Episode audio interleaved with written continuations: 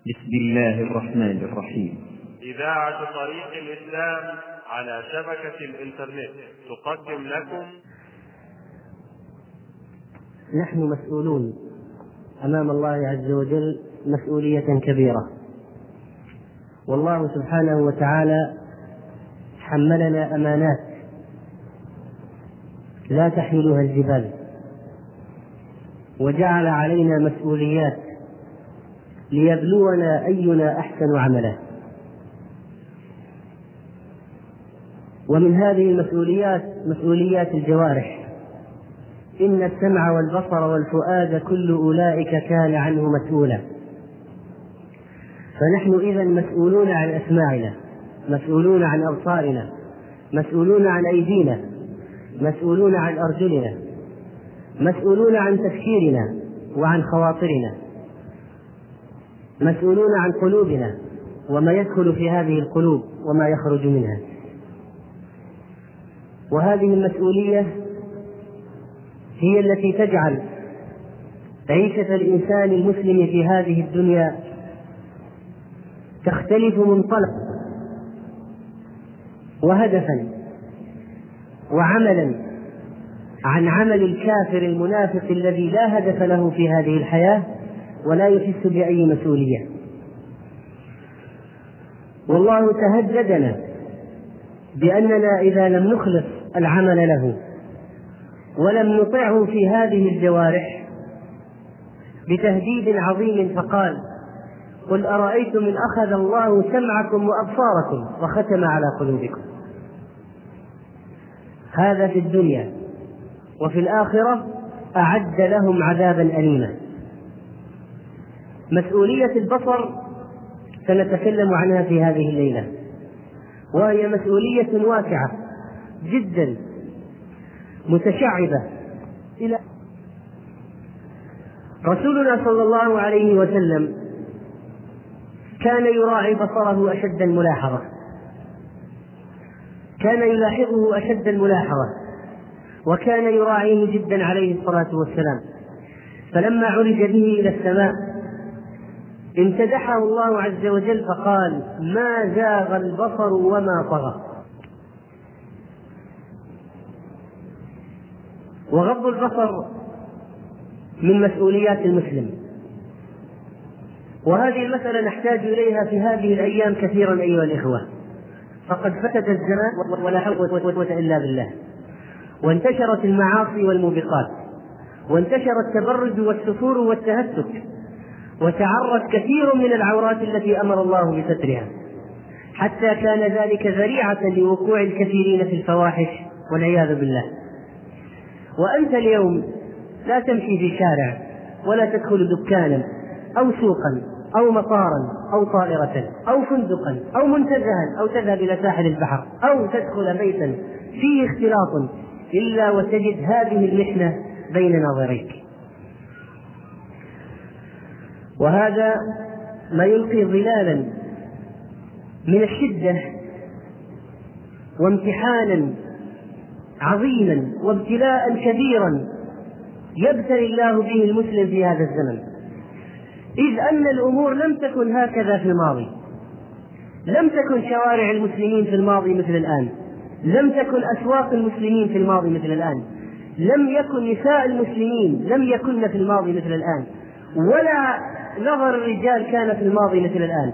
كثير من الأشياء فسدت وتغيرت.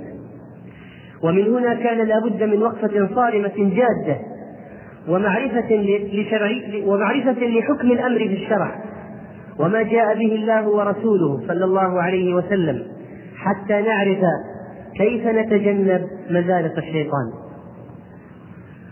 والأصل في غض البصر أيها الإخوة قول الله عز وجل في سورة النور قل للمؤمنين يغضوا من أبصارهم ويحفظوا فروجهم ذلك أزكى لهم. إن الله خبير بما يصنعون. وقل للمؤمنين يغضضن من أبصارهن ويحفظن فروجهن. أمر الله تعالى عباده المؤمنين أن يغضوا من أبصارهم عما حرم عليهم. فلا ينظروا إلا لما أباح الله لهم النظر إليه. وأن يغضوا أبصارهم عن المحرمات. فإن اتفق أن وقع البصر من غير قصد فلينصرف فليصرف المسلم بصره بسرعة. وكذلك أمر الله المؤمنات مع أنهم داخلات مع أنهن داخلات أصلا في الخطاب الأول. إذ أن كل خطاب للمسلمين والمؤمنين يدخل فيه المسلمات والمؤمنات. ولكن الله أيضا استثناهن هنا وخصهن بالذكر فقال وقل للمؤمنات يغضضن من أبصارهن أي عما حرم حرم عليهن النظر إليه من غير الأزواج من العورات ونحوها. بعض العلماء يرى أن المرأة لا يحل لها أن تنظر إلى الرجل كما أن الرجل لا يحل له أن ينظر إلى المرأة. واستدلوا بحديث أفعميوان أنتما وقواه بعض أهل العلم. فقالوا لا يجوز للمرأة أن تنظر إلى الأجانب بشهوة ولا بغير شهوة. وذهب آخرون من العلماء إلى جواز نظر المرأة إلى الرجل الأجنبي من غير شهوة كما ثبت في الصحيح أنه عليه الصلاة والسلام أذن لعائشة رضي الله عنها بالنظر إلى الحبشة وهم يلعبون. بالحراب في المسجد وهو نوع من التدريب والاستعداد للجهاد. وليس لعب وله وعبث المسجد كلا. فأرادت عائشة أن تنظر. فسترها رسول الله صلى الله عليه وسلم فتكلم حتى نظرت وشبعت من النظر. فقال أهل العلم إن هذا محمول. إن هذا محمول على عدم الفتنة أثناء النظر. لكن لو حصلت فتنة أدنى فتنة عند المرأة وهي تنظر إلى رجل فإنها يجب عليها أن تغض الطرف فورا. والواقع يشهد بأن افتتان الرجال بالنساء من ناحية النظر أشد من افتتان النساء بالرجال من ناحية النظر. وإلا فإذا وقع الحرام فالجميع سواء قد يقول قائل لماذا قال الله قل للمؤمنين يغضوا من أبصارهم وهل من هنا للتبعيض ولو كانت للتبعيض فكيف يكون المعنى؟ لماذا لم يقل كل المؤمنين يغضوا أبصارهم بالكلية؟ فنقول لو قلنا كما قال بعض أهل التفسير إن من هنا للتبعيض فهذا يعني أن هناك أشياء يجوز للرجل أن ينظر إليها وأشياء لا يجوز للرجل أن ينظر إليها. فمثلا الرجل ينظر إلى زوجته ويحل له أن ينظر إلى عورتها وكذلك يحل للأب أن ينظر إلى ما يحل له النظر إليه من ابنته أو أخته أو عمته أو خالته ونحو ذلك. فإذا ليست القضية أن يغض الرجل بصره عن كل امرأة كلا بل إنه يجوز له أن ينظر إلى زوجته طبعا وإلى محارمه بما جاء الشرع بالنظر إليه من المحارم كالوجه والشعر والذراعين والقدمين ونحو ذلك. وفي بعض الحالات الضرورية قد يجوز للرجل أن ينظر إلى المرأة الأجنبية مثل نظر الخاطب إلى المخطوبة ونظر الشاهد والقاضي والطبيب الرجل إلى المرأة التي لم تجد طبيبة تداويها ولذلك تعلم الآن لماذا قال الله كل المؤمنين يغضوا من أبصارهم وغض البصر من جانب الرجال أدب النفس ومحاولة للاستعلاء على الرغبة رغبة الاطلاع على المحاسن والمفاتن في الوجوه والأجسام. كما أن فيه إغلاقا للنافذة الأولى من نوافذ الفتنة والغواية ومحاولة للحيلولة دون وصول السهم المسموم. وتأمل قول الله ذلك أزكى لهم. قل للمؤمنين يغضوا من أبصارهم ويحفظوا فروجهم. ذلك أزكى لهم. لماذا قدم النظر البصر حفظ البصر على حفظ الفرج؟ لماذا؟ لأن البصر هو الطريق الحرام في النظر هو الطريق إلى الحرام في الفرج. وهل سمعتم برجل مبصر زنى قبل أن ينظر إلى المزني بها؟ فالنظر هو الطريق إلى الزنا النظر المحرم. ولذلك جعله الله أولا. قل للمؤمنين يغضوا من أبصارهم ويحفظوا فروجهم. حرم أول الفتنة ومنتهاها. ذلك أزكى لهم. هذا من التزكية التي يزكون بها أنفسهم. أطهر لمشاعرهم وأضمن لعدم تلوثها بالانفعالات الشهوانية في غير موضعها المشروع النظيف. وهو أطهر للجماعة وأصون لحرمات. والله هو الذي يأخذها بهذه الوقاية وهو العليم بتركيب النفس وتكوينها الفطري الخبير بحركات النفوس. ولذلك ماذا ختم الله هذه الآية أيها الإخوة؟ أجيبوني. بماذا ختم الله هذه الآية؟ نعم. خبير بما يصنعون. لاحظ كيف ختمت الآية بخاتمة تناسب الأمر الذي تضمنته تلك الآية. إن الله خبير يعلم خائنة الأعين وما تخفي الصدور. يعلم العين تلتفت إلى أين وماذا تريد العين بالتفاتتها وما هي النية في هذا الناظر. ما هي نيته؟ خبير بالنفوس وكل المؤمنات يغضضن من أبصارهن ويحفظن فروجهن. فلا يرسلن بنظراتهن الجائعة المتلفظة أو الهاتفة المثيرة لكي تستثير الفتنة من صدور الرجال لأن نظرات المرأة لها معنى عند الرجال أليس كذلك؟ بل إن بعض نظرات النساء قد تكون أشد إغراء من منظرها ولذلك المرأة أيضا تغض من بصرها لكي لا تفتن الرجال بحركة عينيها. وكل المؤمنات يغضن من أبصارهن. ماذا قال أهل العلم في قوله تعالى يعلم خائنة الأعين وما تخفي الصدور؟ خائنة الأعين أيها الإخوة ذكر أهل العلم فقالوا هي اختلاس النظر لاحظ العبارة اختلاس النظر إلى من يحرم نظره من غير إرادة من غير إرادة أن يفطن إليه أحد. هذا كشف العين. يعني واحد كما ورد عن ابن عباس قال عن خائنة الأعين الرجل يكون في القوم. واحد يكون وسط الناس. فتمر بهم المرأة فيريهم. الرجل هذا يري بقية الرجال أنه يغض بصره عنها. فيطرق إلى الأرض مثلا. فإن رأى منهم غفلة نظر إليها. هذه خائنة العين وهذه قالها بعض بعض من في قلوبهم شيء من النفاق. فإن خاف أن يفطنوا إليه غض بصره أيضا. ولكن الله قد اطلع من قلبه أنه يود أن ينظر إلى عورتها. وهذا معنى قول الله يعلم خائنة الأعين. وقد جاءت الأحاديث عن رسول الله صلى الله عليه وسلم في حكم هذه القضية.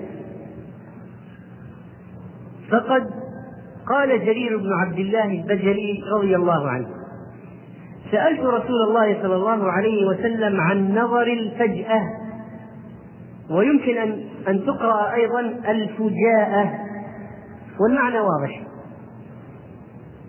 وهو أن يقع بصره على الأجنبية بغتة. الصحابي يريد أن يعرف الحكم. قد يقول الواحد في نفسه ليش يسأل؟ خلاص واضح ما دام ما هو قصده خلاص. ما دام أنه لا يقصد ليش؟ ما عليه شيء. ولكن الصحابة حريصين. كانوا حريصون على أن يعرفوا الحكم حتى في الأشياء التي لا قصد لهم بها نظر الفجأة فقال صلى الله عليه وسلم فقال الصحابي فأمرني أن أصرف بصري. لما سأله عن نظر الفجأة قال فأمرني أن أصرف بصري. يعني لا أنظر مرة ثانية. رواه مسلم في صحيحه. وعن ابن بريدة عن أبيه قال قال رسول الله صلى الله عليه وسلم لا تتبع النظرة النظرة فإنما لك الأولى وليست لك الآخرة. قال ابن أبي حازم قيس بن أبي حازم رحمه الله كان يقال النظرة الأولى لا يملكها صاحبها ولكن الذي يجس النظر جسا بعض الناس أيها الإخوة عندهم تفسير عجيب للنظرة الأولى. يقول النظرة الأولى هي التي تنظر بشرط أن لا ترمش. فإذا رمشت خلاص راحت عليك. يقول النظرة الأولى أنك إذا نظرت أول نظرة معليش تنظر تنظر تنظر لكن ما ترمش. إذا رمشت سكرت العين خلاص ما يجوز. طبعا هذا كلام فارغ. هؤلاء أناس متلاعبون بالدين يريدون أن يطلقوا العنان لشهواتهم ونظراتهم. وما الفرق والله أو بالله؟ دائما ترف عينه أو ترمش لأن فيها شيئا. وبين إنسان حاد البصر يقوى على على على الثبات على وضعية بدون أن ترمش عينيه. نقول هذا حلال وهذا حرام؟ لنفتري على الله الكذب؟ النظرة الأولى هي النظرة الخاطفة أول ما تلحظ هذه النظرة الأولى. وبعد ذلك يجب أن تغض بصرك مباشرة. وعن ابن عباس قال ما رأيت شيئا أشبه باللمم من قول أبي هريرة عن النبي صلى الله عليه وسلم إن الله عز وجل كتب على ابن آدم حظه من الزنا أدرك ذلك لا محالة. وزنا العين النظر. وزنا اللسان النطق. والنفس تمنى وتشتهي والفرج يصدق ذلك أو يكذبه متفق عليه. زنا العين إيش؟ النظر إلى المحرمات. وزنا الأذن السماع إلى المحرمات. وزنا اليد البطش المحرم. لأن في بطش حلال. ما هو؟ مثل إيش؟ الجهاد في سبيل الله. وزنا الرجل المشي إلى الحرام. والفرج يصدق ذلك في النهاية أو يكذبه. وقد حرص رسول الله صلى الله عليه وسلم على كشف هذه المسألة والتنصيص عليها للذين يجلسون في الطرقات لكثرة ما يحدث للجالسين في الطرقات من التعرض لهذه المسألة. وكثير من الناس الآن يتسكعون وهم ينظرون في الطرقات ويجلسون على الأرصفة. وبعضهم قد يجلس على شرفة البيت ويطل كأنه جالس في الشارع. أو بعضهم يوقف سيارته في الطريق وينظر. هؤلاء الناس عليهم أن يتمعنوا جيدا في الحديث الصحيح الوارد عن رسول الله صلى الله عليه وسلم قال إياكم والجلوس على الطرقات أو في الطرقات. قالوا يا رسول الله ما لنا بد يعني بيوتنا ليست واسعة حتى نجتمع فيها مثلا إنما هي مجالسنا نتحدث فيها. قال فإذا أتيتم إلى المجالس فأعطوا الطريق حقها. قالوا وما حق الطريق؟ قال غض البصر. أول شيء غض البصر. وكف الأذى ورد السلام والأمر بالمعروف والنهي عن المنكر حديث صحيح. لماذا؟ لأن الإنسان الجالس لا يخلو أمره من أن تمر امرأة أمامه. الجالس في الطريق فكيف أيها الإخوة في زماننا هذا بالذي يجلس في الطريق خصيصا لكي ينظر إلى النساء المارات؟ خصوصا الذين يجلسون مثلا أمام مدارس البنات. مثلا ماذا يريدون بجلوسهم؟ النظر إلى المحرمات. ويتشكعون في تلك المحلات. ويغضب رب البريات في هذه النظرات. وقال صلى الله عليه وسلم اضمنوا لي ستا من أنفسكم أضمن لكم الجنة. اضمن ست تضمن الجنة. اصدقوا إذا حدثتم وأوفوا إذا وعدتم وأدوا إذا اؤتمنتم واحفظوا فروجكم وغضوا أبصاركم وكفوا أيديكم. حديث صحيح. والرسول صلى الله عليه وسلم كان أول واحد يطبق حديث من رأى منكم منكرا فليغيره بيده. وقد رأى عليه الصلاة والسلام منكرا فغيره بيده. ما هو؟ عن عبد الله بن عباس قال كان الفضل بن عباس رديف رسول الله صلى الله عليه وسلم يدك وراءه على الدابة. فجاءته امرأة من خثعم للرسول صلى الله عليه وسلم تستفتيه. فجعل الفضل وكان شابا. ينظر إلى المرأة. وتنظر إليه. فجعل رسول الله صلى الله عليه وسلم يصرف وجه الفضل إلى الشق الآخر. بيده. بيده. الكريمة عليه الصلاة والسلام يصرف وجه الفضل إلى الشق الآخر. يصرفها بيده حتى لا ينظر. فسألته السؤال. هذه رواية البخاري ومسلم. وفي رواية أحمد قال العباس يا رسول الله تصرف وجه ابن أخيك. قال عليه الصلاة والسلام إني رأيت غلاما شابا وجارية شابة فخشيت عليهما الشيطان. فخشيت عليهما الشيطان. إذا يشرع لك أن تبعد وجه إنسان ينظر إلى المرأة الأجنبية بيدك. لكن طبعا برفق. ولا يلزم أن تضربه على وجهه وتصفعه لكي تدير وجهه وإنما تأمر بالمعروف برفق. وجاء في الشريعة أحكام أحكام من أجل قضية البصر هذه من أجل عدم النظر إلى المحرمات. أشياء تحمي تحمي قضية النظر إلى المحرمات. هذه من طريقة الشريعة.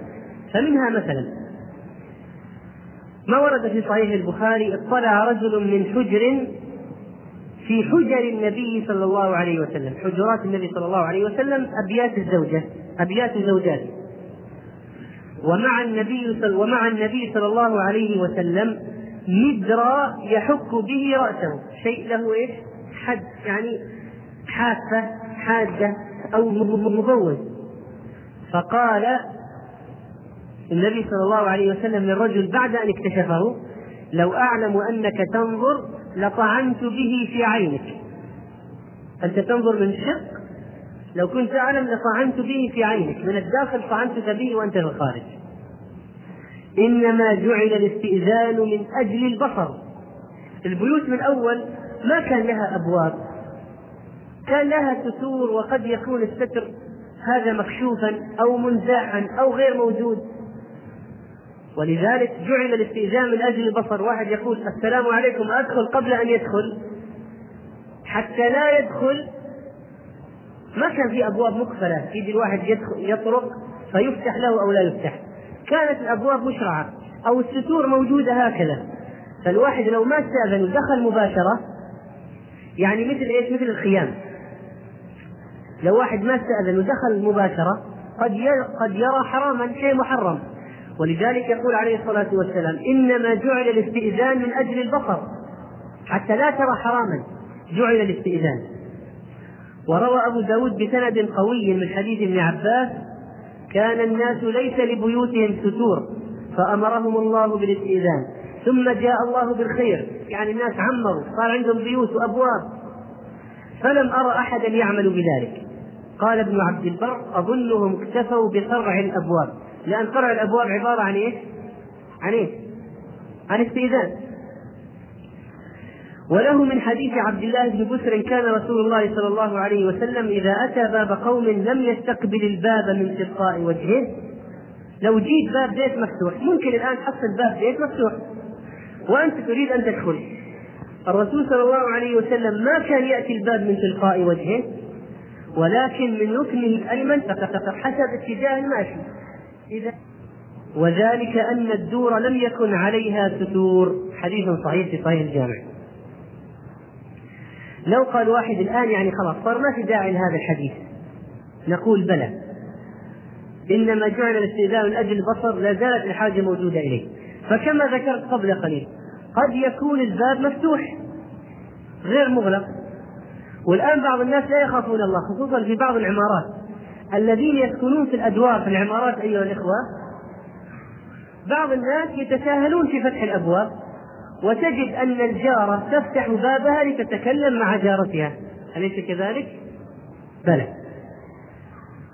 الذي يصعد الذي يصعد في هذه العمارة ويأتي إلى إلى بيت معين إذا جاء من تلقاء وجهه والباب مفتوح فقد يرى عورات بالداخل امرأة متكتفة زوجة الرجل بنته ونحو ذلك.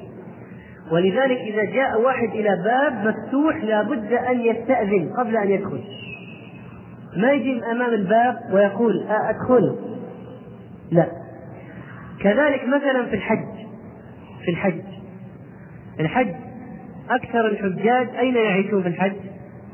فين؟ في في قصور مشيدة؟ في الخيام. إذا جئت تريد أن تدخل.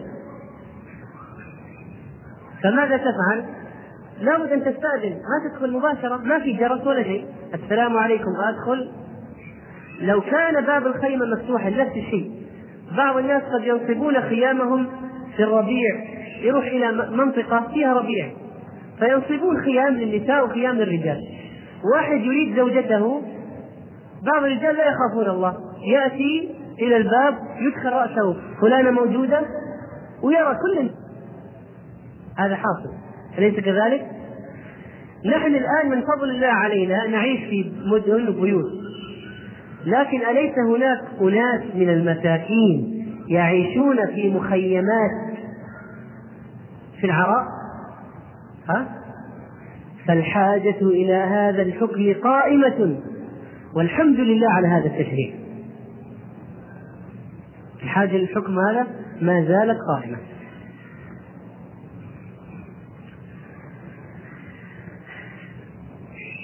قال ابن حجر رحمه الله في الفتح تعليقا على هذا الحديث ويؤخذ منه أنه يشرع الاستئذان على كل أحد حتى المحارم لئلا تكون منكشفة العورة.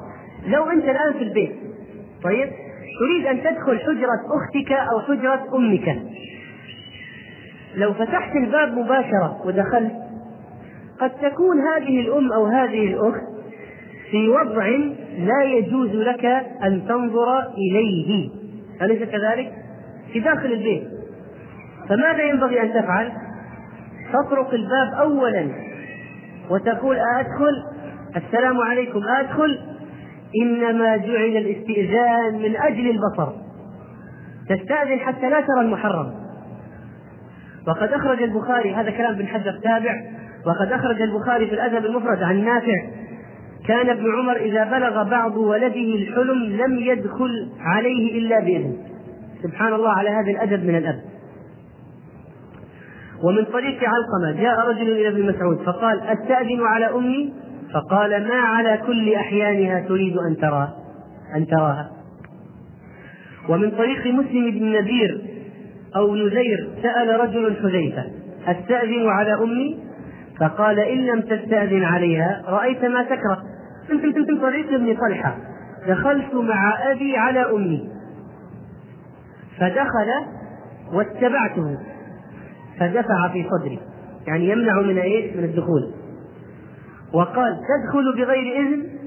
يعني أنا أبوك زوجة أنا أدخل متى ما أشاء. صح ولا لا؟ لكن أنت قد تكون في وضع لا يسمح لك بأن تنظر إليها.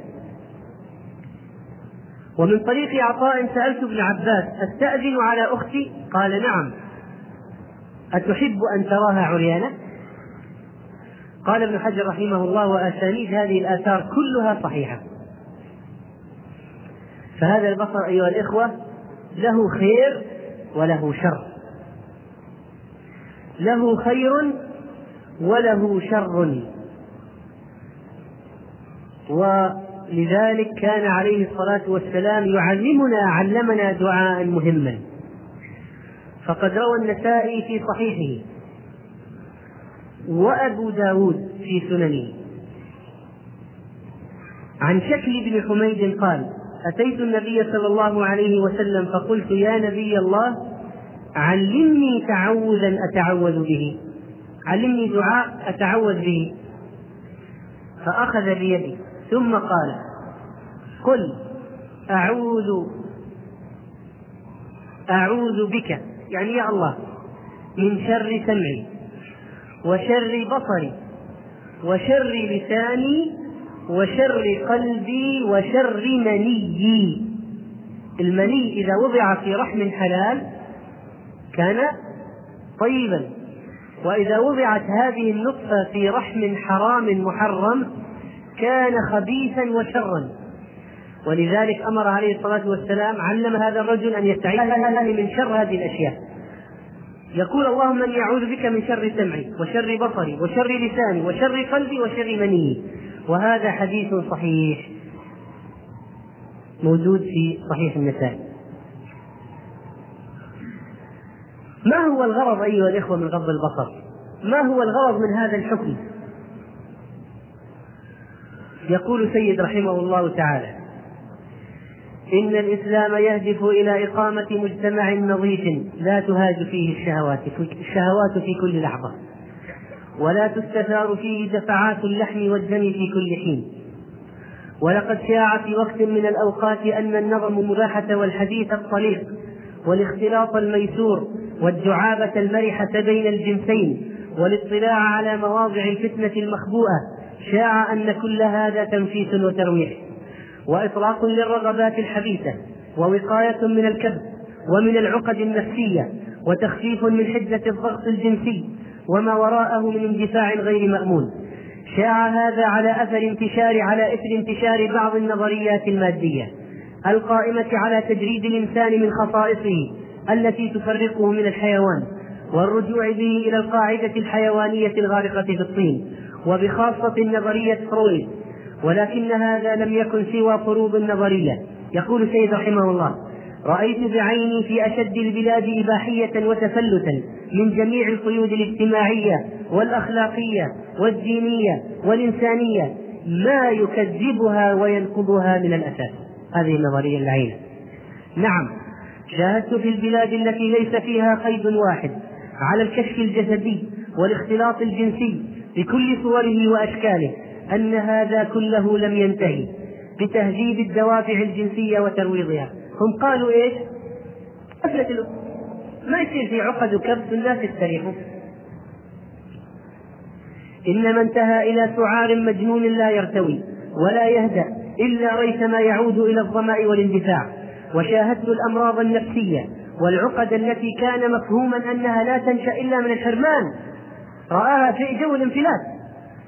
والعقد التي كان مفهوما أنها لا تنشأ إلا من الحرمان وإلا من التلهف على الجنس الآخر المحجوب. شاهدت بوفرة شاهدتها بوفرة ومعها الشذوذ الجنسي بكل أنواعه ثمرة مباشرة للاختلاط الكامل الذي لا يقيده قيد ولا يقف عند حد وللصداقات بين الجنسين تلك التي يباح معها كل شيء. وللحركات المثيرة والنظرات الجاهره واللفتات الموقظة مما يدل بوضوح على ضرورة إعادة النظر في تلك النظريات التي كذبها الواقع المشهود في ظلال القرآن. وهذه النظريات أيها الإخوة التي أثبتت فشلها في الواقع لا زالت تدرس لأبناء المسلمين في جامعات البلاد الإسلامية.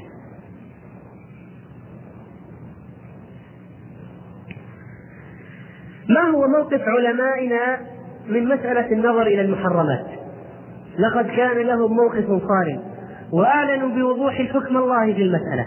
فتجد مثلا النووي رحمه الله في ابسط من أبسط الكتب رياض الصالحين يقول باب تحريم النظر إلى المرأة الأجنبية والامرد الحسن بغير حاجة شرعية. وبهذا العنوان يتبين لك أمر آخر وهو أن النظر ليس مقصورا على المرأة الأجنبية النظر المحرم بل قد يكون حراما إذا نظر إلى كل صورة فاتنة تفتن ولو كان ذكرا. لأن الأمر قد يفتن في بعض يعني أكثر مما تفتن المرأة كما ذكر أهل العلم في كتبهم. قيد النووي رحمه الله النظر بقوله بغير حاجة شرعية. فقد يحتاج الرجل إلى النظر المرأة الأجنبية. نظر المرأة الأجنبية تحتاج أن ينظر إليها رجل أجنبي. مثل إذا عدمت طبيبة متخصصة في مرض من الأمراض واحتاجت المرأة ماذا تفعل؟ لابد تكشف عليها طبيب رجل. فتنتقي طبيبا مسلما ثقة مأمونا فاهما في تخصصه متقن له يكشف عليها. يكشف ما أباح الله الكشف عند الضرورة للضرورة. بعض النساء تذهب إلى الطبيب تفتح له كل شيء. أحيانا يكون المفروض أن تكشف مثلا شيئا في الصدر فتكشف من أسفل الثياب أو تكشف شعرها. ما هو الحاجة إلى كشف ما هي الحاجة إلى كشف الشعر؟ والقضية في الصدر. ممكن واحد يقول خلاص يا أخي ما دام أصلا صدرها يعني نقول لا أين أنت؟ وين؟ الضرورة تقدر بقدرها الضرورة تقدر بقدرها إذا كانت المشكلة في الرجل أو في الساق أو في الصدر لماذا تكشف الشعر؟ ولذلك يجب على النساء الخوف من الله عند الذهاب إلى الطبيب الرجل وكذلك على الطبيب أن يخاف الله وهو يكشف لا يكشف أكثر مما يحتاج بعض الناس الأطباء لا يخافون الله يقول لا أكشف شيل شيل كل شيء شيل كل شيء إيش؟ فأنت تحتاج أن تنظر إلى إلى ماذا؟ ما معنى أشيل كل شيء؟ وهكذا في بعض الكشوفات الطبية يصر الطبيب أن ينظر إلى الموظف الذي يريد التوظف يصر أن ينظر إليه عاين وأن يسير أمامه هذا موجود حاصل أين خوف الله؟ أين تقوى الله في هذه المسائل؟ ناهيك عما يحدث في هذه المستشفيات والعيادات من المنكرات التي لا يرضى الله بها أبدا والكل وأكثر الناس غافلون أو متغافلون يرون المنكر لا يغيروه ولا ينكروه ولا حول ولا قوة إلا بالله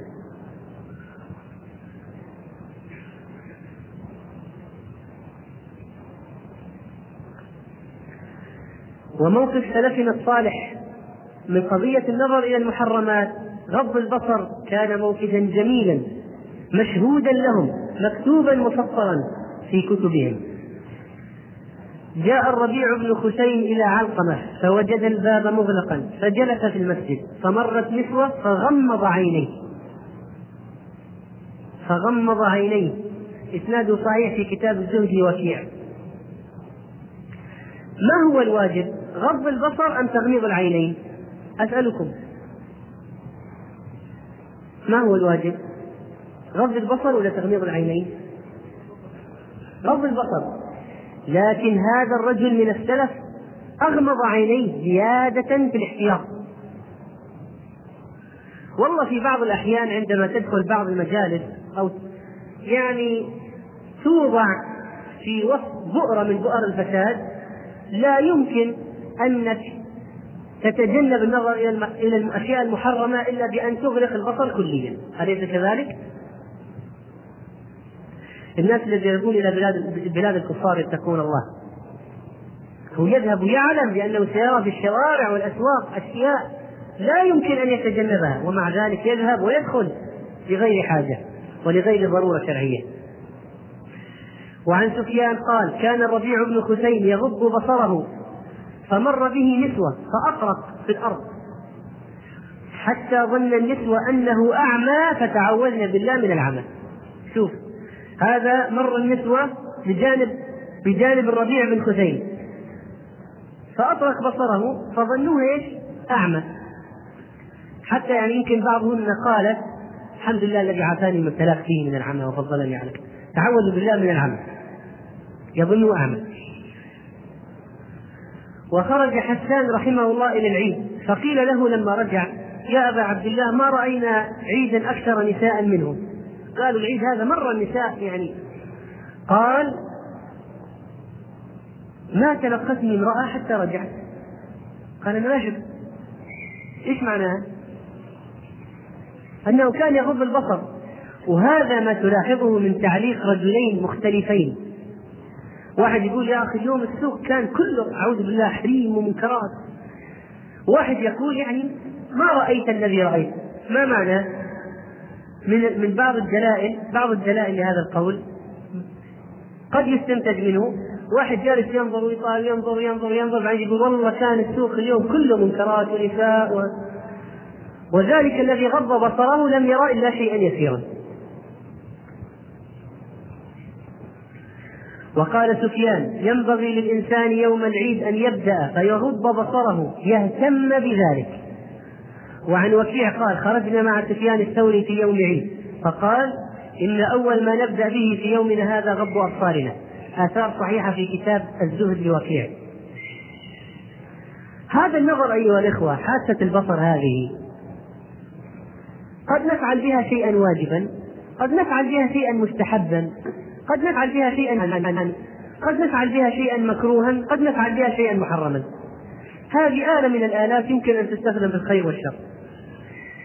فالحرام مثلا النظر النظر إلى الأجنبيات بشهوة مطلقا. هذا حرام لا يجوز.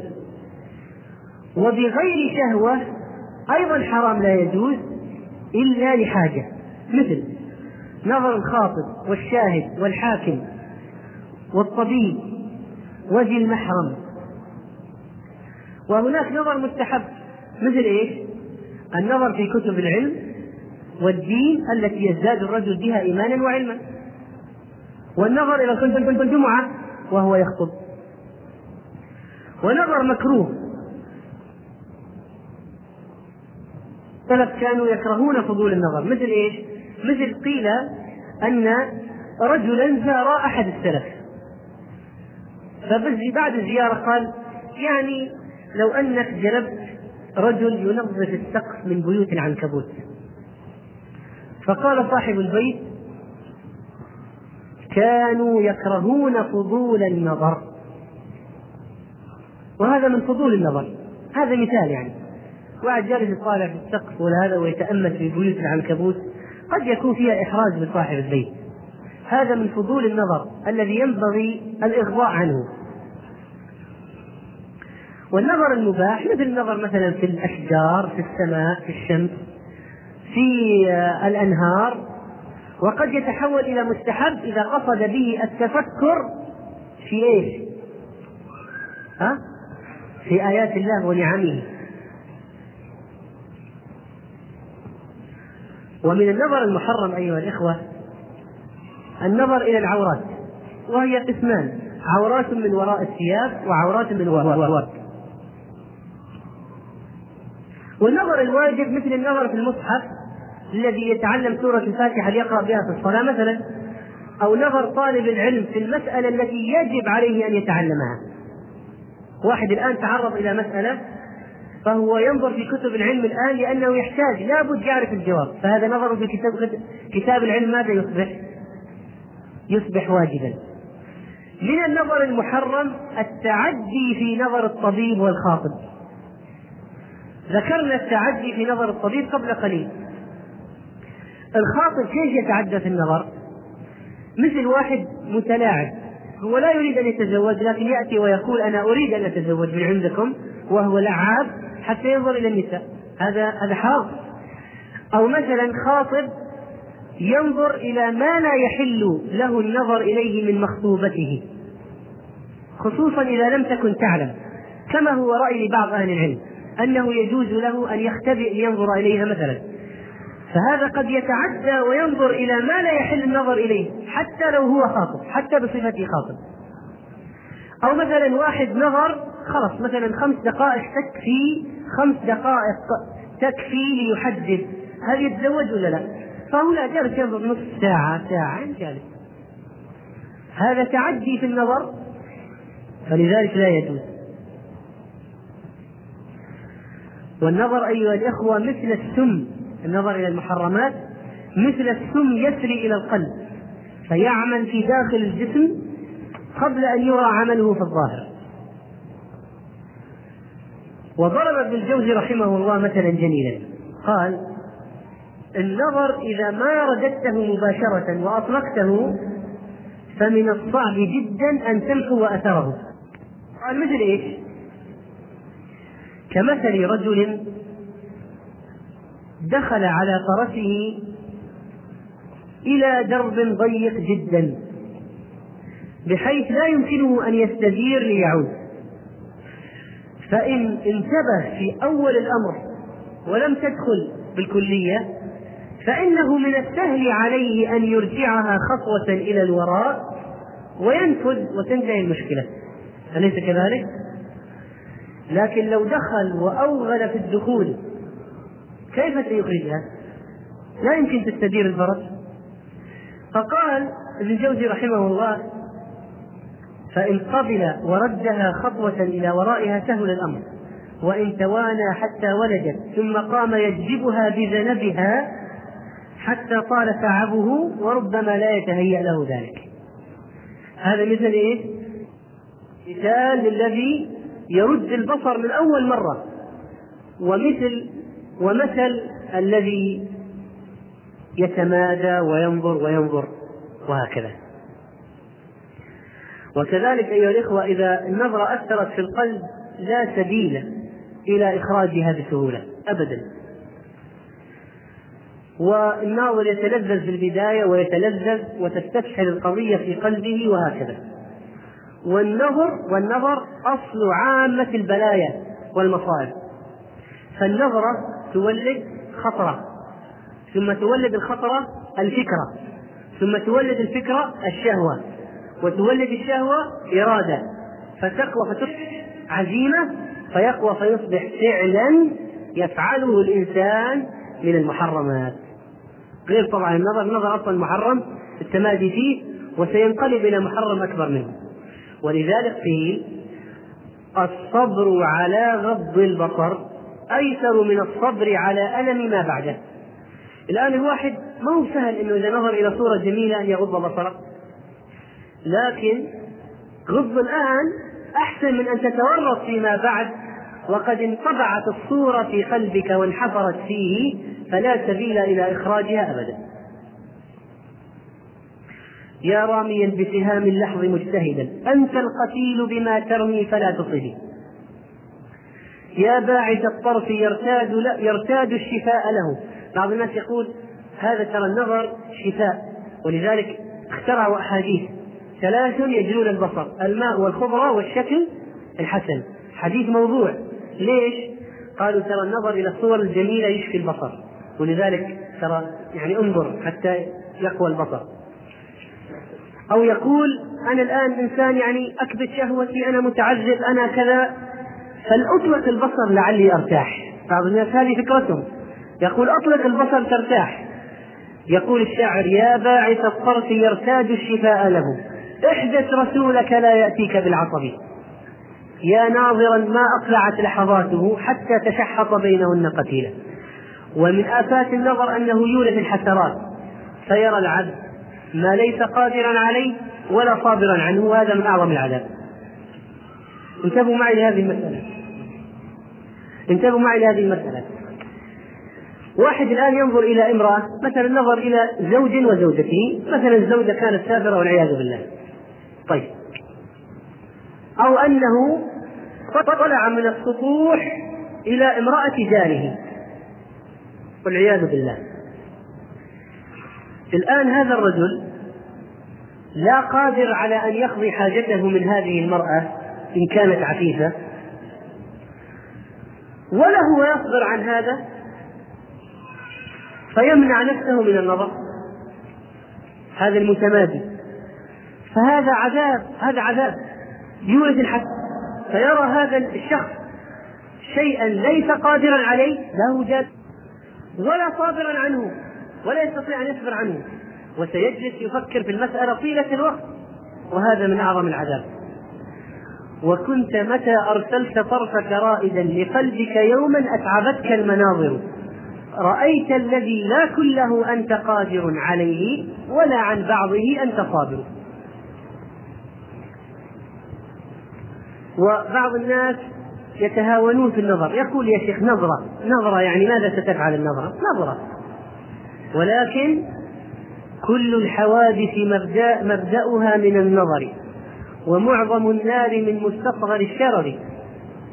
أحيانا حريق كبير يقول وبعض التحقيق أسفر التحقيق أن السبب كان عقب في عقب عقب في جارة قد رميت في هذا المكان.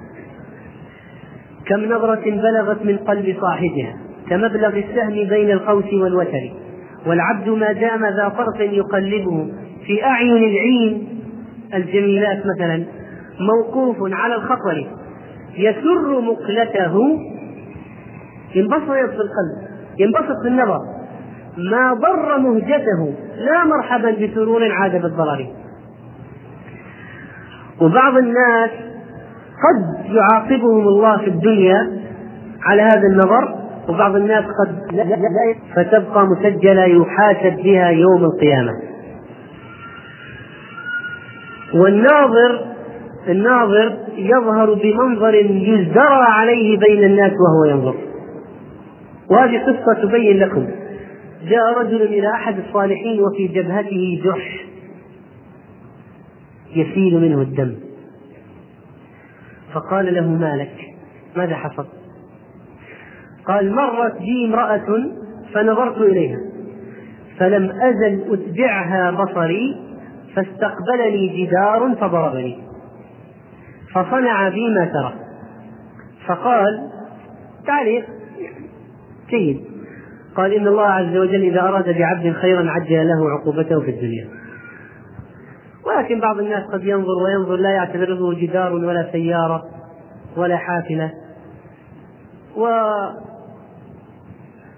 ويظن أنه يعني الله عز وجل غافل عنه. ولكن عين الله الله عز وجل لا تأخذ سنة ولا نوم. لا ينعس ولا ينام سبحانه وتعالى. والإسلام أيها الإخوة دين يمنع المنكر من جميع الجهات.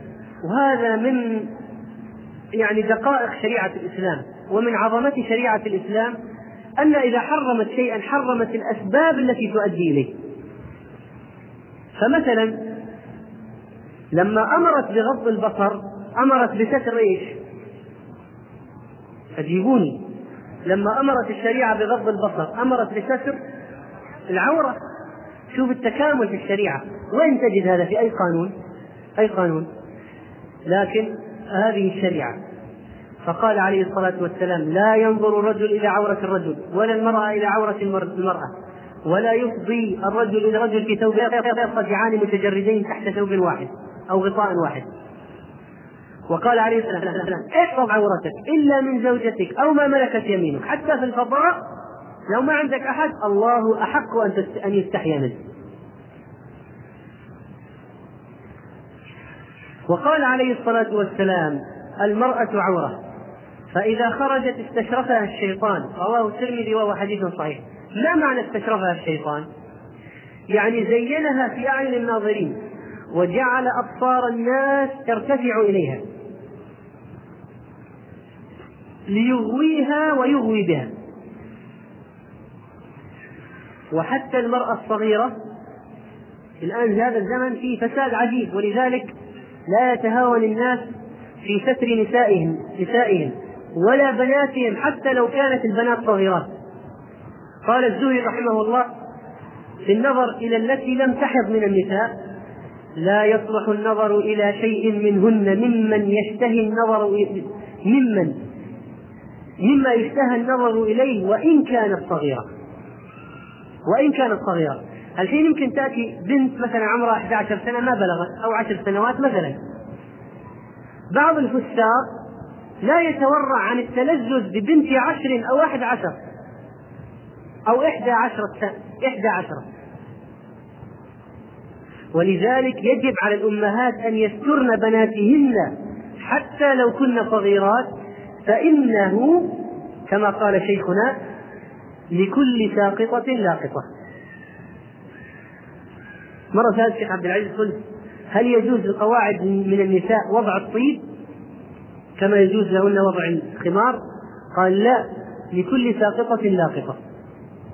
وممكن تجد واحد يتلذذ ببنت خمسين واحد يتلذذ ببنت عشر. ولذلك الستر الستر للنساء جميعا.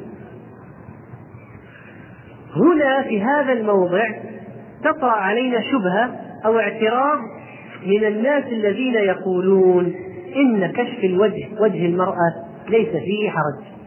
ما هو اعتراضكم؟ يقولون كشف الوجه المرأة ما في شيء. ليش؟ قالوا لأنه إذا كان آه، تغطية الوجه حرام. فما معنى الأمر بغض البصر؟ يعني إذا كان لازم نستر جميع النساء حتى الوجه. أجل نغض بصرنا عن؟ وليش جاء الأمر بغض البصر؟ نقول هذا اعتراض متهافت لا يقوم فمثلا إذا كان المرأة مثلا متسترة طيب أليس من المحتمل أن تنكشف لك عورة رجل ولا لا؟ أفلا يجب عليك غض البصر؟ طيب أليس من المحتمل أن هذه المرأة التي غطت وجهها وسارت في الطريق. قد هبت الريح الشديدة عليها فكشفت جزءا من ثيابها. أفلا يكون غض البصر هنا ضروري؟ ولا لا يا جماعة؟ لو أنها ركبت في السيارة أو نزلت من السيارة فانزاح جزء من الثياب عن جسدها. أليس غض البصر ضروري؟ ثم ألا يعلم الله ألم يسبق في علم الله؟ أنه سيكون من البشر نساء فاسقات لا يسترن عوراتهن فيحتاج الرجال إلى غض البصر؟ ولا لا؟ فإذا ليس هذا باعتراض. لو جاء واحد قال ليش فائدة غض البصر إذا سترنا النساء؟ نقول لا في حالات كثيرة يجب عليك فيها غض البصر. يا أخي قد تمر من أمام باب الوحوش أو فتح باب فجأة. وفيه وفي الداخل امرأة من أدخل النساء لكن انكشفت. أفلا يجب عليك غض البصر؟ خصوصا عن الجارات. إذا غض البصر له فائدة كبيرة حتى لو كان الشرع أمر بستر الوجه. وقد أمر به كما ورد في الآيات والأحاديث وليس هذا مجال مجال التفصيل. طيب بالإضافة إلى ستر العورات الآن كيف نحل مشكلة غض البصر؟ أول شيء نستر العورات ثانيا نتجنب الوجود في الأماكن التي فيها نساء وليس نذهب إلى أماكن الفتنة ونقول والله ما استطعنا نغض البصر أنت الذي سعيت برجليك ثالثا يقول عليه الصلاة والسلام في حديث البخاري من استطاع يا معشر الشباب من استطاع الباءة فليتزوج فإنه إيش؟ إنه إيش؟ ها؟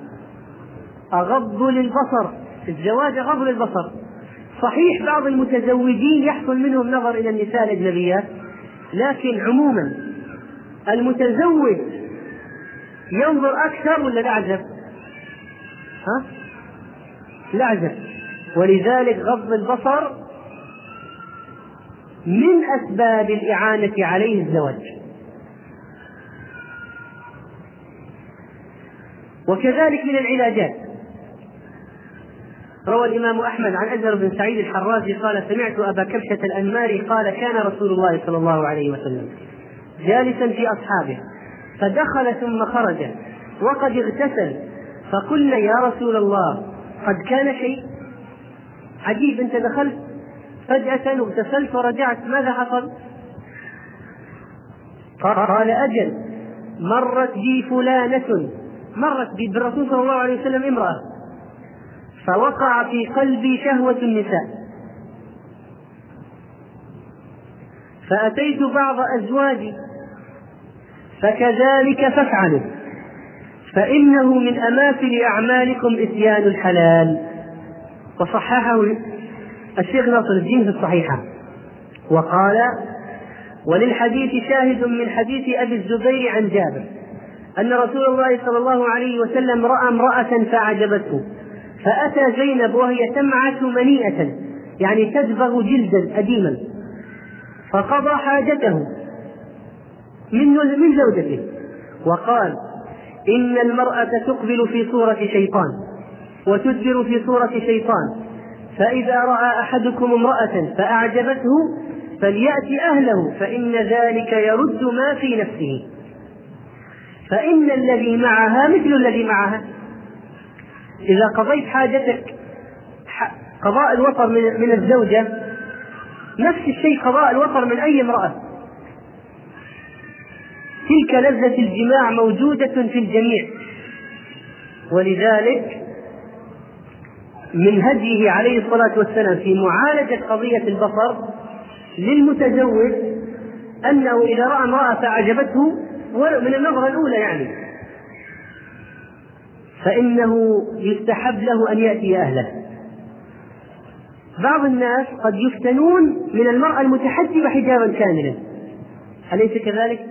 أليس قد ينظر الرجل إلى امرأة متحجبة حجابا كاملا فيقوم في نفسه شيء من الشهوة للنساء فلو حصل ذلك فعليه ماذا؟ أن يأتي زوجته فيذهب ما في نفسه طيب. نذكر هنا مسائل نختم بها كلامنا.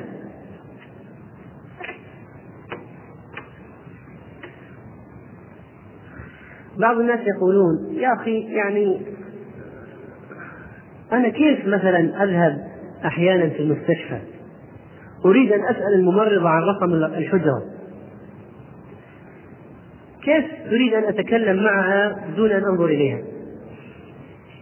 آه، قد تمر المضيفة. فمثلا فتسألني تبغى عصير ولا مدري وش كيف أقول لها وآخذ منها دون أن أنظر إليها؟ طيب. الآن المشكلة انعكست الآية. صرت تذهب في بعض المحلات المرأة طالع فيك بعين عشرة على عشرة وأنت مطرق في الأرض. يعني سبحان الله. الحياة زال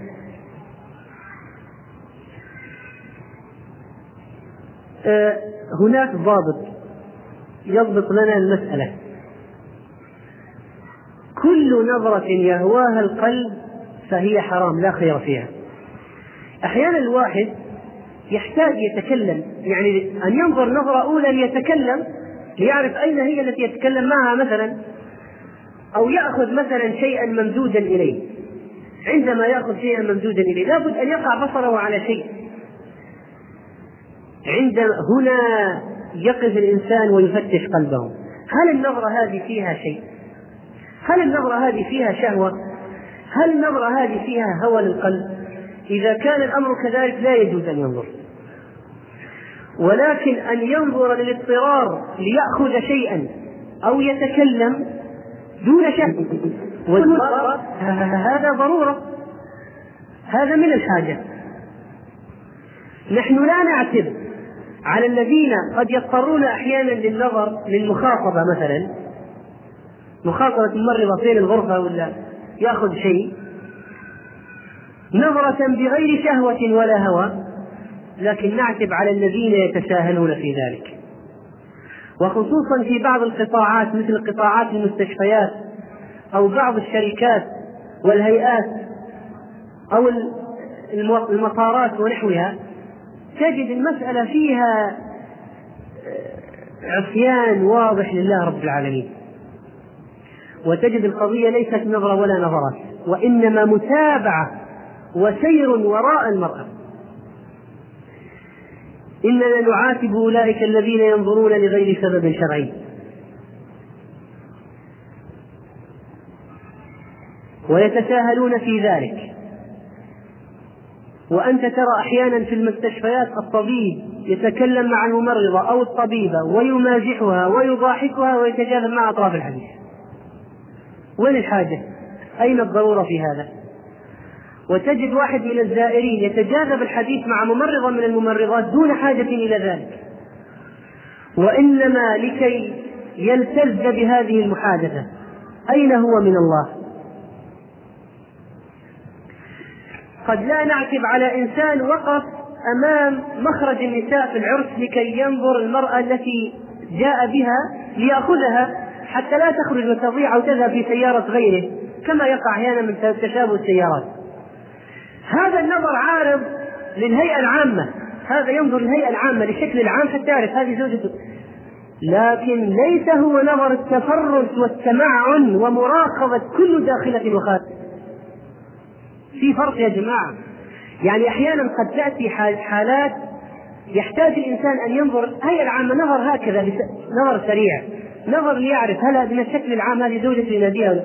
لكن واحد ينظر يتفرس ويتمعن في كل داخلة وخارجة. هذا هو محل الذم هنا.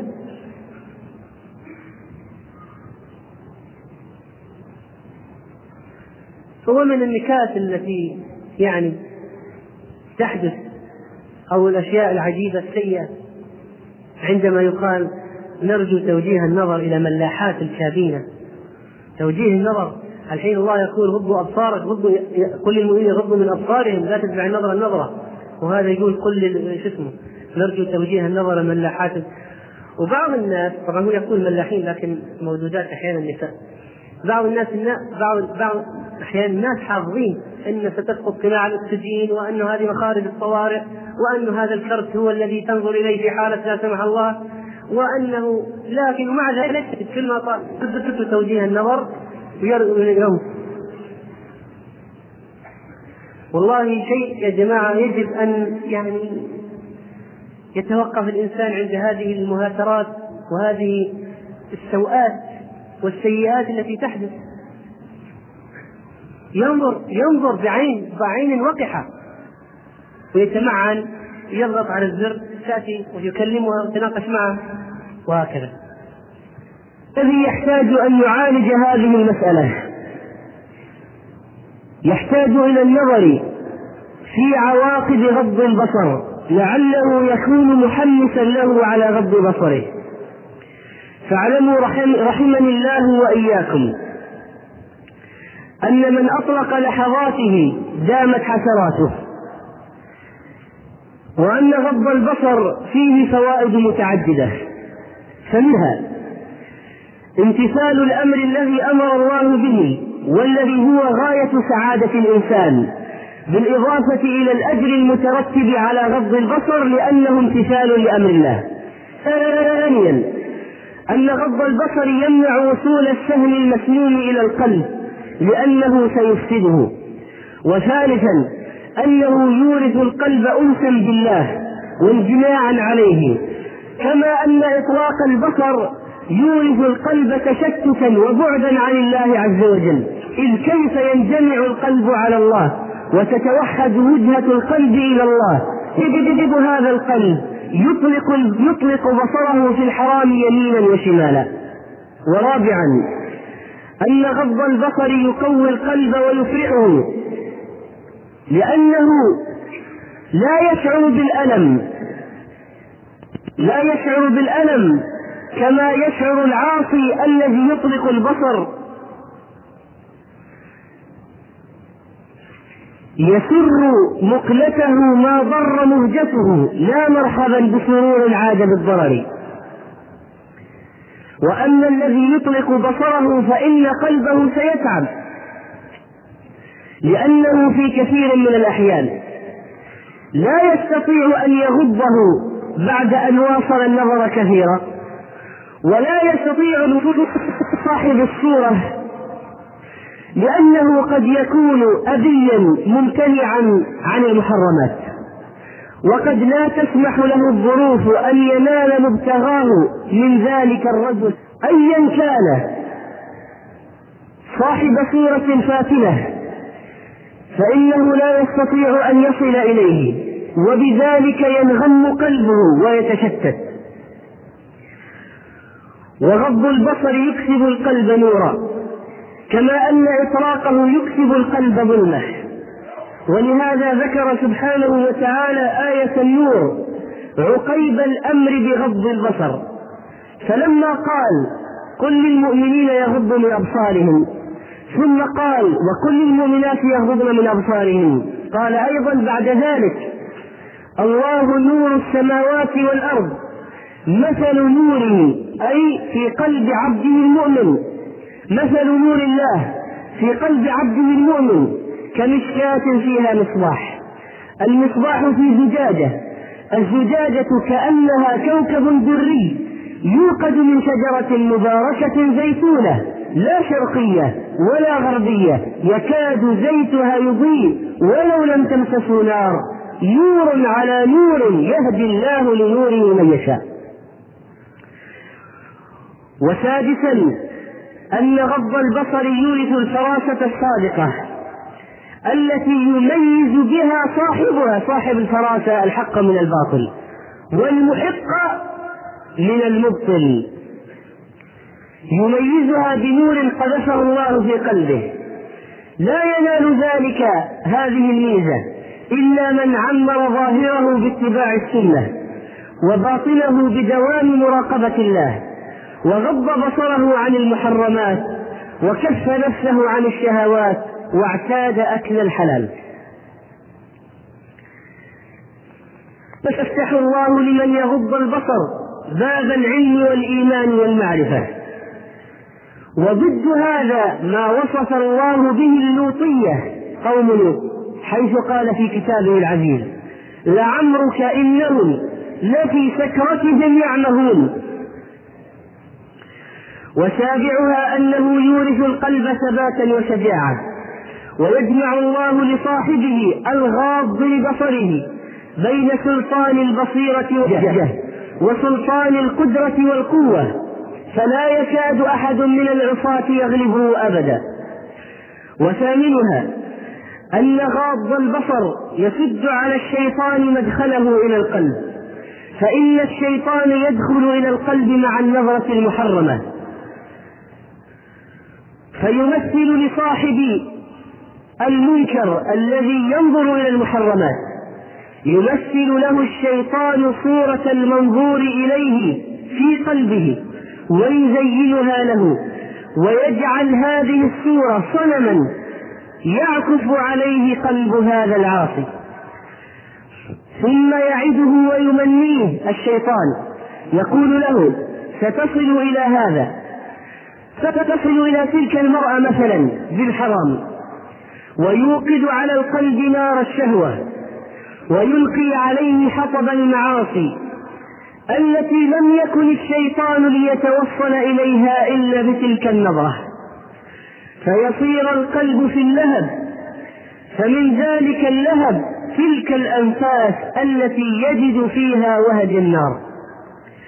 وتلك الزفرات والحرقات التي تجدون كثيرا من أصحاب الغناء. عندما يغنون تنطلق, تنطلق مع نبراتهم أنفاس الزفرات والحركات والآهات من أين أتت؟ إنها من النظرات المحرمة. فإن القلب إذا أحاطت به نيران من كل جانب.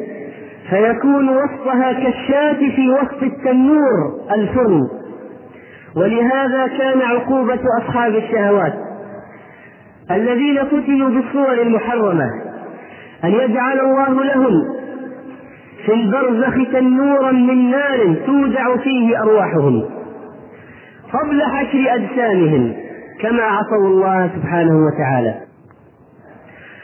وتاسع هذه الفوائد. أن غض البصر يفرغ القلب للفكرة في مصالحه والاشتغال بها. وإطراق البصر تتكمل بالقلب أن يفكر في مصلحة ولا في طاعة. فتنفرط أمور الذي لا يغض بصره ويقع في إشباع هواه. ويغفل عن ربه والله قال في شأن مثل هؤلاء.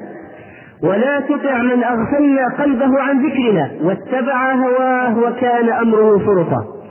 انفرط عقد أمره فلا يكاد يصل إلى إصلاحه أبدا. وأخيرا فإن بين العين والقلب منفذا وطريقا يوجب انفعال أحدهما. ولا يصلح الواحد منهما العين أو القلب إلا بصلاح الآخر. فإذا فسد القلب فسد النظر. وإذا فسد النظر فسد القلب. وإذا فسد القلب صار كالمزبلة التي هي محل النجاسات والقاذورات والأوساخ. تنظر العين فتأتي بزبالة فتلقيها في القلب. وتنظر جهة أخرى فتأتي بنجاسة فتلقيها. وتنظر جهة ثالثة فتأتي بوسخة تلقيها في القلب فماذا يصبح قلب الناظر إلى المحرمات؟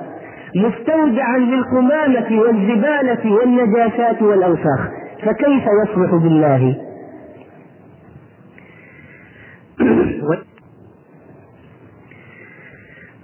ونحن أيها الإخوة في هذا الزمان الذي ابتعد الناس فيه عن شرع الله نحتاج إلى موضوع غض البصر جدا. فإنك الآن على سبيل المثال. إذا أردت أن تسافر لا تدخل مطارا من المطارات إلا وتجد النساء العصاة أو الكافرات. قد عرضن أجسادهن أمام الغادين والرائحين. فتنظر إليهن في الصفوف وفي صالات الانتظار والسفر. والوداع ومبنى المطار عموما. وإذا ركبت الطائرة فإنك تجد المتبرجات أيضا من المضيفات وغيرهن مما يلقي في القلب سهاما من إبليس. وإذا دخلت فندقا من الفنادق فإنك لا تزال تنظر. فإن بصرك لا يزال يقع على كثير من الصور المحرمة. وإذا ذهبت إلى سوق من الأسواق ودخلت بعض الدكاكين أو المحلات الكبيرة التي تبيع المواد الغذائية ونحوها فإن بصرك لا يزال يقع في ردهات ذلك المكان على كثير من الصور المحرمة. ولو دخلت مستشفى حتى للعلاج فإن الأمر لن يخلو من وقوع بصرك على كثير من المتبرجات. من الممرضات والمريضات والمراجعات ونحوهن. ولو دخلت منتزها من المنتزهات فإن عينك ستقع على كثير من الصور المحرمة كذلك. حتى أماكن الفسح والفرجة وخصوصا شواطئ البحار وسواحلها فإنك ترى فيها من مناظر العري ما تعج به الملائكة إلى ربها عجيجا تشتكي إلى الله ظلم العباد لأنفسهم. ويحصل من الفتنة بذلك النظر أشياء عظيمة من الفساد لا يعلمها إلا الله. وتجد المتسكعين يمرون بسياراتهم ببطء على تلك الشواطئ ليشبعوا عيونهم من النظرات المحرمة. أين هم من الله رب العالمين؟ والذين يسكنون العمارات والمجمعات السكنية لا يخلو الأمر أن يجد على السلالم أو في المصاعد أو عند الأبواب مناظر محرمة. والذين يعملون في بعض الشركات والهيئات لا يخلو أمرهم من وقوع أبصارهم أمامهم نهارا نهارا على كثير من الفاكلات اللاتي عصينا الله وأتي بهن معصية لله. وعندما تمر أمام مدارس البنات مثلا لو قدر لك أنك ستأخذ ابنة أو أختا لك من تلك المدرسة فإنك ستشاهد من مناظر التبرج تبرج الطالبات. بل المدرسات أيضا ما يجعل قلبك مريضا. وأنت تقف لتنظر لتنتظر تلك الأخت أو تلك البنت. ويقف المتفكعون أيضا على زوايا الشوارع والأرصفة ويمرون بسياراتهم يدورون حول تلك المدارس لينظروا تلك النظرات المحرمة. وفي كثير من البيوت المختلطة يجلس الرجال أمام النساء. ويرى الرجل زوجة عمه وزوجة خاله وبنت عمه وبنت خاله بل وبنت الجيران في كثير من الأحيان. وتجلس المرأة كذلك تنظر إلى الرجال وهم يجلسون أمامها. وكثير من السهرات والحفلات المختلطة التي تقع في تلك البيوت والمجمعات شاهد عيان على مدى بعد الناس عن شريعة الله. ويؤدي ذلك إلى كثير من انفصام العرى في العلاقات الزوجية. فإن المرأة تنظر إلى زوج صاحبتها فترى فيه جمالا لا يوجد في زوجها فتتحسر وتتمنى أن يكون هذا الرجل هو صاحبها. وفي نفس الوقت ينظر الزوج إلى زوجة صاحبه فيرى فيها جمالا وميزات لا توجد في زوجته. فيتمنى أن تلك المرأة هي صاحبه ويعترف في نفسه من الحسرات ما الله به عليم. وفي النهاية تقع الكوارث والمحرمات والمصائب مما يؤدي إلى انفصال عرى الحياة الزوجية. والذين يجلسون في الطرقات يرون أيضا من النساء الغاديات الرائحات ما يوقعهم في المحرمات والنظرات التي حرمها رب العالمين. وإذا فتحت مجلة أو جريدة أو كتابا فإنك لا تكاد لا تكاد تقلب فيه وفيها إلا وتجد في تلك المجلات والجرائد صورا فاتنة عارية. وعندما تفتح أيضا أشياء من الوسائل المرئية فإنك تجد من الزينات في ذلك أضعافا مضاعفة. وفي البيوت توجد كثير من الخادمات الفاتنات. يتزين في البيت وفي البيت شباب وأزواج يفتنون بتلك المناظر. أحبتنا في الله. انتهت مادة هذا الإصدار. نرجو الله عز وجل أن ينفع به المسلمين في سائر أرجاء العالم. ولا تنسوا إخوانكم في إذاعة طريق الإسلام من صالح دعائكم. جزاكم الله خيرا والسلام عليكم ورحمة الله وبركاته.